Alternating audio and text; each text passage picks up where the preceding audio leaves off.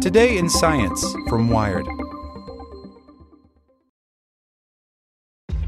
This episode is brought to you by ShipStation.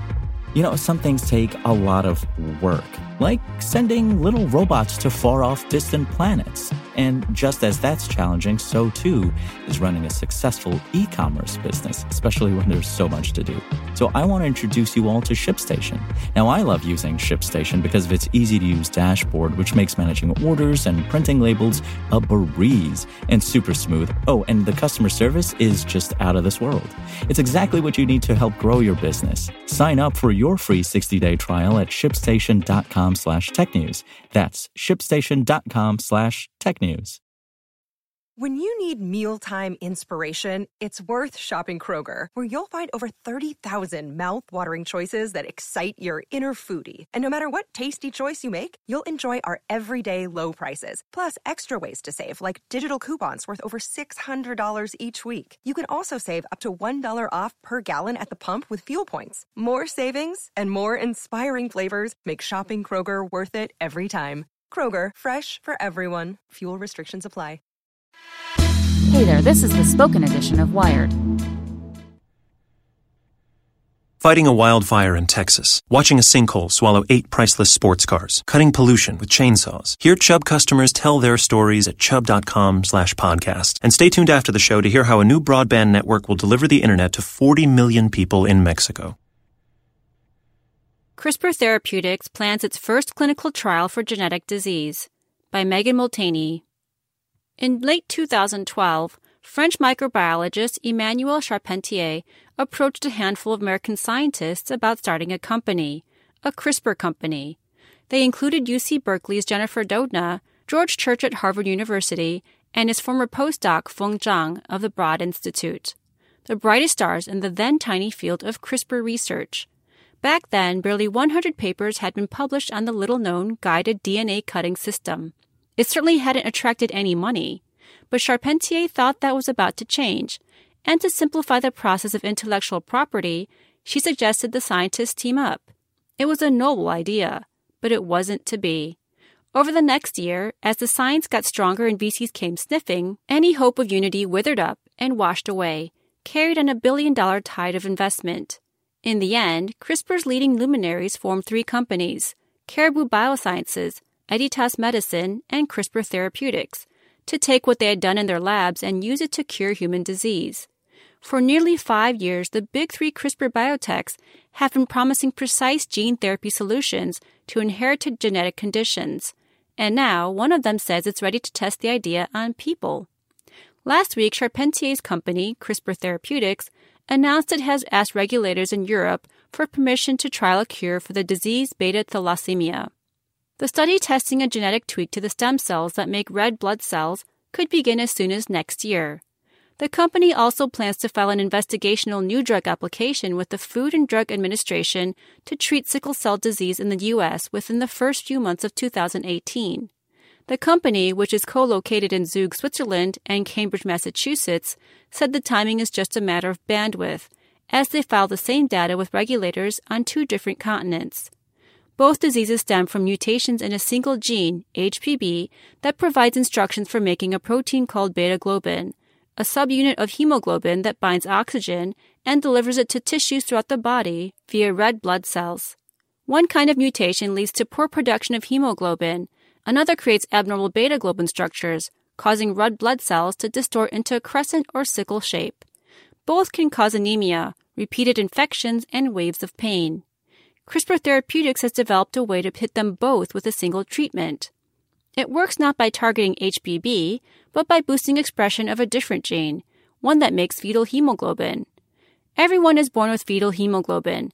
It's how cells transport oxygen between mother and child in the womb. But by six months, your body puts the brakes on making fetal hemoglobin and switches over to the adult form. All CRISPR Therapeutics treatment does is take the brakes off. From a blood draw, scientists separate out a patient's hematopoietic stem cells, the ones that make red blood cells. Then, in a petri dish, they zap them with a bit of electricity, allowing the CRISPR components to go into the cells and turn on the fetal hemoglobin gene. To make room for the new edited stem cells, doctors destroy the patient's existing bone marrow cells with radiation or high doses of chemo drugs. Within a week after infusion, the new cells find their way to their home in the bone marrow and start making red blood cells carrying fetal hemoglobin. According to company data from human cell and animal studies presented at the American Society of Hematology annual meeting in Atlanta on Sunday, the treatment results in high editing efficiency, with more than 80% of the stem cells carrying at least one edited copy of the gene that turns on fetal hemoglobin production, enough to boost expression levels to 40%. Newly minted CRISPR Therapeutics CEO Sam Kulkarni says that's more than enough to ameliorate symptoms and reduce or even eliminate the need for transfusions for beta thalassemia and sickle cell patients. Previous research has shown that even a small change in the percentage of stem cells that produce healthy red blood cells can have a positive effect on a person with sickle cell diseases. I think it's a momentous occasion for us, but also for the field in general, says Kulkarni. Just three years ago, we were talking about CRISPR based treatments as sci fi fantasy, but here we are. It was around this time last year that Chinese scientists first used CRISPR in humans to treat an aggressive lung cancer as part of a clinical trial in Chengdu in Sichuan province. Since then, immunologists at the University of Pennsylvania have begun enrolling terminal cancer patients in the first U.S. CRISPR trial, an attempt to turbocharge T cells so they can better target tumors. But no one has yet used CRISPR to fix a genetic disease. CRISPR Therapeutics' rival Editas was once the frontrunner for correcting heritable mutations.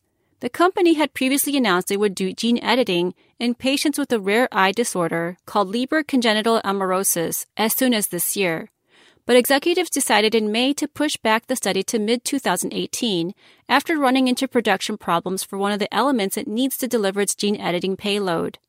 Intellia Therapeutics, the company Caribou co founded and provided an exclusive CRISPR license to commercialize human gene and cell therapies, is still testing its lead therapy in primates and isn't expecting its first foray into the clinic until at least 2019. All the jockeying to the clinic line isn't just about bragging rights being first could be a big boon to building out a business and a proper pipeline. Clinical CRISPR applications have matured much faster than some of the other older gene editing technologies. Sangamo Therapeutics has been working on DNA cutting tool called Zinc Finger since its founding in 1995. In November, more than two decades later, doctors finally injected the tool along with billions of copies of a corrective gene with the 44 year old man named Brian Madeux who suffers from a rare genetic disorder called Hunter syndrome. He was the first patient to receive the treatment in the first ever in vivo human gene editing study. Despite the arrival of newer, more efficient tools like CRISPR, Sangamo has stayed focused on zinc fingers because the company says they're safer, with less likelihood of unwanted genetic consequences. It's true that CRISPR has a bit of an off target problem, though the extent of that problem is still up for debate. Just on Monday, a new study published in the Proceedings of the National Academy of Sciences suggested that genetic variation between patients may affect the efficacy and safety of CRISPR based treatments enough to warrant custom treatments. All of that means CRISPR companies will have to work that much harder to prove to regulators that their treatments are safe enough to put in real people, and to prove to patients that participating in trials is worth the risk. Kulkarni says they looked at 6,000 sites in the genome and saw zero off target effects. But it'll be up to the FDA and the European Medicines Agency to say whether that's good enough to send CRISPR to the clinic. This podcast was made possible by Chubb. Hear how this broadband network will change millions of lives in Mexico right now. 40 million people in Mexico do not have access to the internet. Our company, Altan Redes, is building a network that will connect them to the world.